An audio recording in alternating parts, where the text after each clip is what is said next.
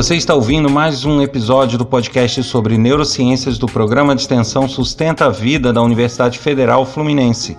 Meu nome é Adriano Freitas, sou pós-graduado em neuroaprendizagem, que é neurociência aplicada à educação, especialista em neuropsicologia clínica.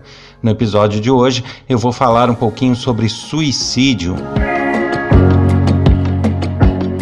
E no episódio de hoje, eu vou falar por sugestão de um ouvinte sobre o tema suicídio.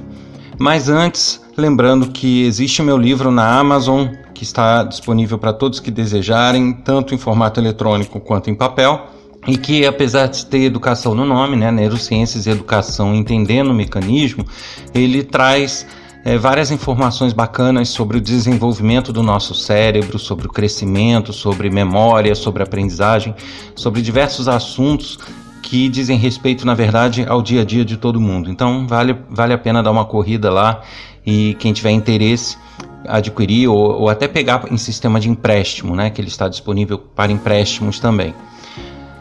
Bom, e lembrando também o endereço eletrônico que pode ser usado para entrar em contato comigo, para enviar sugestões, críticas sobre este podcast. O endereço é podcast@sustenta-vida.com. E o tema suicídio realmente é um tema não vou dizer delicado, mas um tema complexo, na verdade, que as pesquisas ainda avançam nesse campo. Não há uma conclusão ainda muito definitiva, mas já existem bastante indicativos, bastante pesquisas já realizadas sobre o tema, ligadas às neurociências, e que a gente pode traçar algumas considerações sobre o tema. A primeira delas é o seguinte: o cérebro humano, né, a nossa estrutura física, emocional, né, a nossa estrutura do cérebro, ele nos, nos gera um, um comportamento de autopreservação muito grande, né, um instinto de autopreservação. Isso significa que o cérebro busca a todo instante livrar uh, o nosso corpo, nos livrar a todo momento de ameaças e de coisas que podem colocar em risco a nossa integridade física. E o suicídio, obviamente, é algo que de cara é, quebra esse ciclo, quebra esse instinto de autopreservação.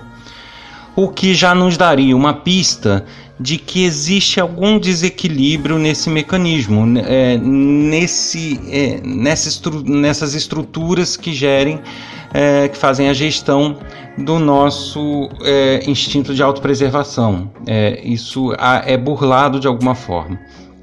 E aí, indo mais além, a gente pode concluir o seguinte: que algum fator apenas psicológico não seria capaz disso. Então a gente pode concluir é, de forma muito simplória que eu estou fazendo aqui, mas assim, a grosso modo, a gente pode dizer que ninguém se suicida por uma questão meramente psicológica. Por mais que ele esteja abalado psicologicamente, o instinto de autopreservação, os mecanismos de freio do nosso cérebro dariam conta de segurar o comportamento impulsivo dessa pessoa.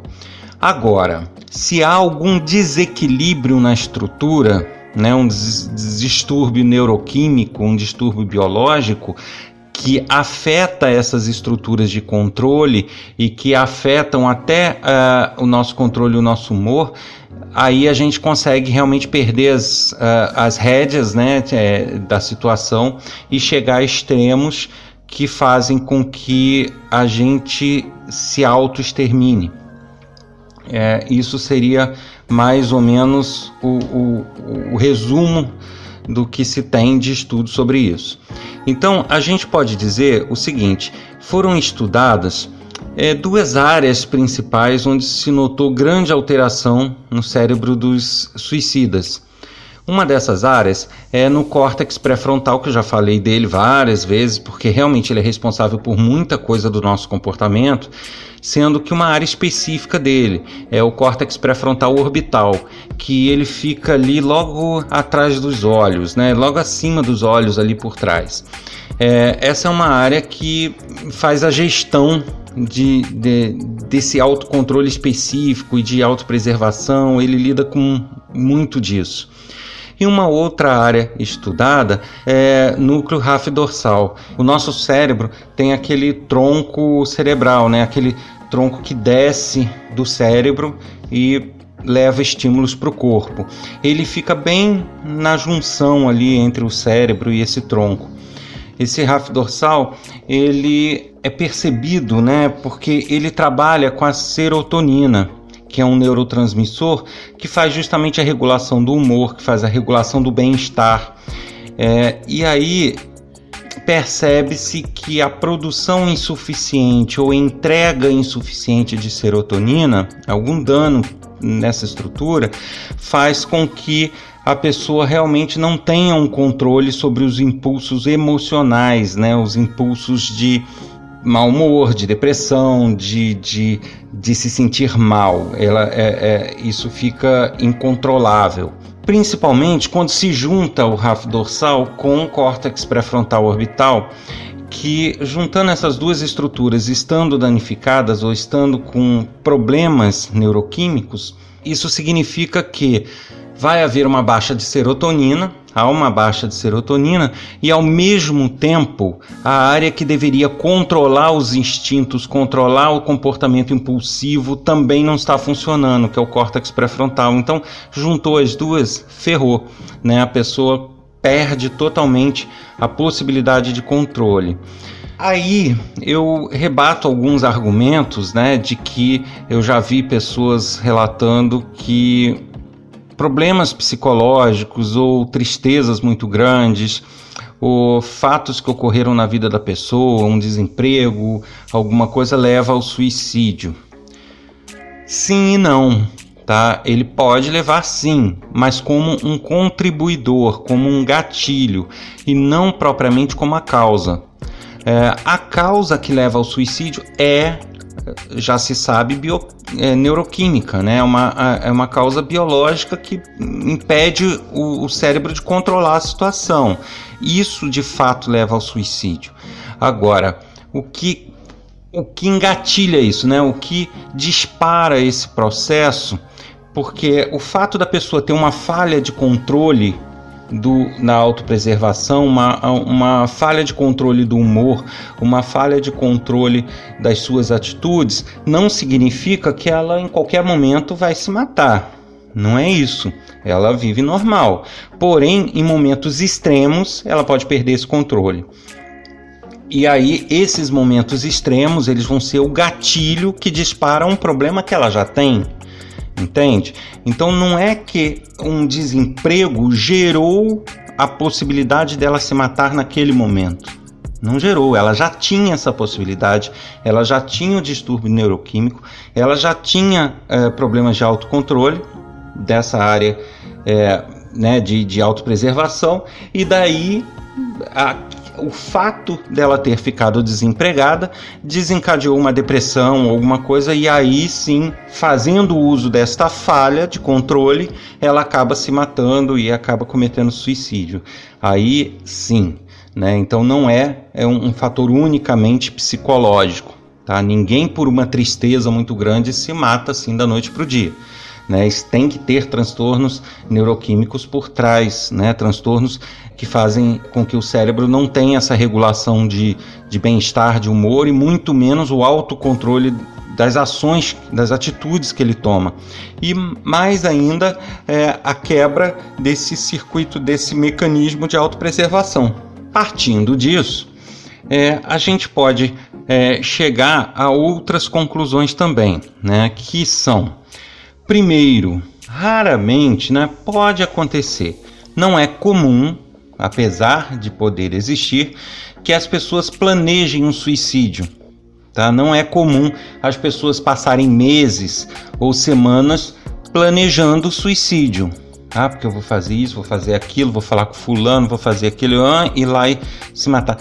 Não é muito usual. Existem casos que sim, mas o mais corriqueiro é a pessoa cometer esse tipo de, de atitude num momento de descontrole maior. Né? Então a pessoa ela pode ter até a ideia de suicídio, ela pode ter até é, a, a falta de vontade de continuar vivendo, porém é, isso não vai fazer com que ela faça um roteiro, um planejamento de tudo que ela vai fazer. Né? Isso não acontece. Ela pode ter essas ideias recorrentes, isso aí sim é comum, a pessoa ter ideia recorrente de que não quer mais viver, isso, aquilo, mas não significa que ela esteja planejando alguma situação específica de morte.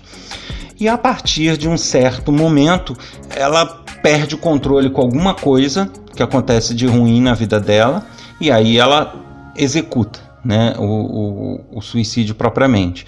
Então, o mais comum é a pessoa ter as ideias recorrentes, mas se matar aleatoriamente no momento, é, digamos, no momento péssimo, de um dia péssimo, de uma situação péssima, com humor péssimo.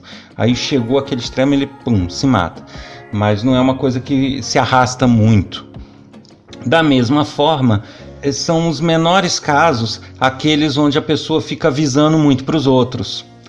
Quem quer se matar, quem quer é, se suicidar, geralmente o faz sem ninguém se dar conta muitas vezes. É, ele logicamente emite sinais, né? O fato dele estar tá entrando num processo depressivo, dele não estar tá mais tendo apreço pela vida, isso tudo, se as pessoas ficarem muito atentas, começam a perceber esses sinais. Mas aquelas pessoas que ficam, que eu quero dizer isso, aquelas pessoas que ficam falando, ah, porque eu vou me matar semana que vem, porque eu vou fazer isso, porque eu vou, aí escreve cartinha, manda para fulano semanas antes de se matar. Gente, isso aí é, é mais tendencioso para as pessoas que querem fazer chantagens emocionais do que propriamente se matar. Né? São as pessoas que querem usar a ideia de suicídio para causar é, gerar atenção dos outros e para é, com essa atenção obter o que elas querem, ou obter mais atenção, ou, ou questões afins, né? Pessoas que têm problemas em algum tipo de relacionamento e quer ter o foco da atenção, quer ser alvo de pena, né? Aquela famosa autopiedade. Então, é, as pessoas que alardeiam muito que vão se matar, geralmente são as que menos se matam porque elas estão com, com, com as faculdades mais preservadas e geralmente usam é, esse artifício de ficar falando que vai se matar para gerar, como eu falei, atenção e pena. E passar a ser o foco né, daquilo que elas estão buscando, que às vezes é pura e simplesmente a atenção né, e compreensão. É, então a gente tira aí alguns princípios, né? Geralmente quem alardeia muito que vai se matar não é quem se mata. Quem se mata faz em silêncio, quando as pessoas percebem já foi, ou que não seja em total silêncio, mas elas vão demonstrando sinais de depressão, né, de desapreço à vida. Então, só que não é uma coisa declarada, é algo perceptível no dia a dia das pessoas. Né? Então, é, não é que a pessoa se declara sem amor à vida, de... ela pode até emitir comentários, mas é uma coisa que as pessoas que estão ao redor, se ficarem atentas, vão percebendo a perda do brilho, né? a perda do brilho nos olhos, a perda, a apatia.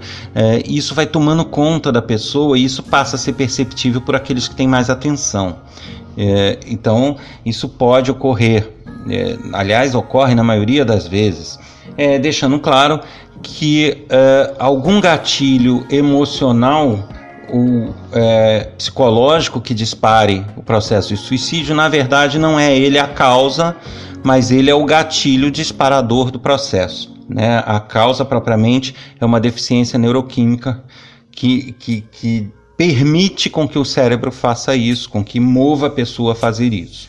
Os tratamentos, muitas vezes, eles precisam ser psiquiátricos, porque a, a, pessoa precisa reequilibrar essa parte neuroquímica. Algumas pessoas precisam tomar uma substância chamada lítio, que é, justamente regula essa questão do, do humor é, e, e do bem-estar e do autocontrole. E ela, com base nesse equilíbrio bioquímico, ela consegue tratar o psicológico e aí se equilibrar é, como um todo, tá? É, então, o tratamento, ele muitas vezes só o tratamento psicológico não resolve no caso dessas pessoas, porque cada vez fica mais comprovado que há esse desequilíbrio neuroquímico.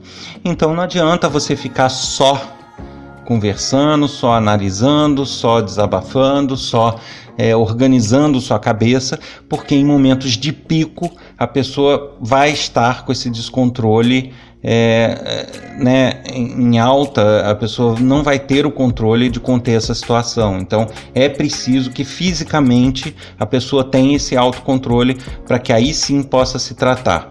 Então é importante o psicólogo, mas é também importante um psiquiatra, é importante é, fazer um acompanhamento global das pessoas. E aqueles que lidam com pessoas que estão percebendo essa apatia, essa falta de brilho, né? Muitas vezes é, a pessoa não precisa estar propriamente num processo depressivo. Uh, o importante é o seguinte: perceber um colega de trabalho ou alguém que, do convívio diário e percebeu que essa pessoa, perto do que você a conhecia, se tornou apática, né? Porque tem pessoas que naturalmente, desde o nascimento, já são pessoas mais quietas, mais introspectivas, isso não quer dizer necessariamente que a pessoa vá se matar. Mas de repente uma pessoa que tem aquele brilho no olho, que tem aquela empolgação, de repente ela perde isso, fica apática. Fica uma pessoa que para tanto faz como tanto fez, é uma pessoa que não debate assuntos, não discute é, notícias, uma pessoa que de repente se tornou um robozinho, quase que um boneco, né? É a pessoa que se tornou é, sem alma, sem vida. E aí essa pessoa você percebe ela entrando nesse processo. Aí sim é algo que tenha que se observar e tenha que se ver o que está acontecendo. E como amigo, né, quem realmente for amigo da pessoa e tal, precisa realmente abrir o jogo e ver o que está acontecendo e propor situações de ajuda, porque muitas vezes a pessoa não acha que precisa de ajuda então é, é, importante, muita gente acha, não, é bom não tocar no assunto que piora. Não, é, é o contrário. É importante que se toque sim, é importante que se fale abertamente sim, é importante que se procure entender de forma clara e objetiva o que está se passando, né? E que as perguntas sejam feitas na lata mesmo. Escuta, o que está se passando? O que, que você está pensando da tua vida? e, e se a pessoa vier com a ideia, não, não quero mais viver, não sei o que, aí pegar o assunto por aí, ver realmente o que, que a pessoa está pensando de forma aberta e aí propor, ficar em cima, se for o caso, até forçar ela a procurar ajuda profissional, porque realmente, em muitos casos, ela não vai se mover a isso. Mas você, às vezes, com o empurrão que você dá, você vai salvar aquela vida. Então, isso é importante. Tá? Geralmente, é, o suicídio ele também pode estar muito associado a transtornos de borderline, a esquizofrenias, a outros transtornos também. Então, não necessariamente uma pessoa normal que está passando por um momento triste tem um problema nessa, é, neuroquímico dessa forma. Já pode ser alguém com uma patologia ou com um transtorno já instalado, como eu falei, um caso de esquizofrenia, esquizofrenia paranoide, esquizofrenia desorganizada. É, essas pessoas elas podem gerar todo um contexto na cabeça delas que realmente levam a isso, justamente porque os esquizofrênicos, as pessoas com transtorno de borderline, é, as pessoas bipolares, elas podem tranquilamente burlar esse mecanismo de autopreservação. Ela já tem isso afetado pelo transtorno dela. Então, não é difícil que elas entrem num ciclo de chegar até o suicídio. Se você tem um amigo, se você tem alguém que você está percebendo que pode se encaminhar a isso, não deixe de ajudar, não deixe de, de é, fazer com que ela busque ajuda profissional, porque realmente isso poderá salvá-la e mudar até a, a, a vida dela completamente. Né? O que era apático pode se reverter de uma forma muito surpreendente até. Você ouviu mais um episódio do podcast sobre neurociências do programa de extensão Sustenta a Vida da Universidade Federal Fluminense.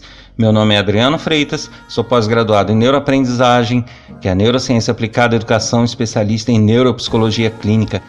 E para fazer contato com a gente, sugerindo temas, críticas, eh, elogios, basta escrever para podcast@sustenta-vida.com. Eu te encontro no próximo episódio. Até lá.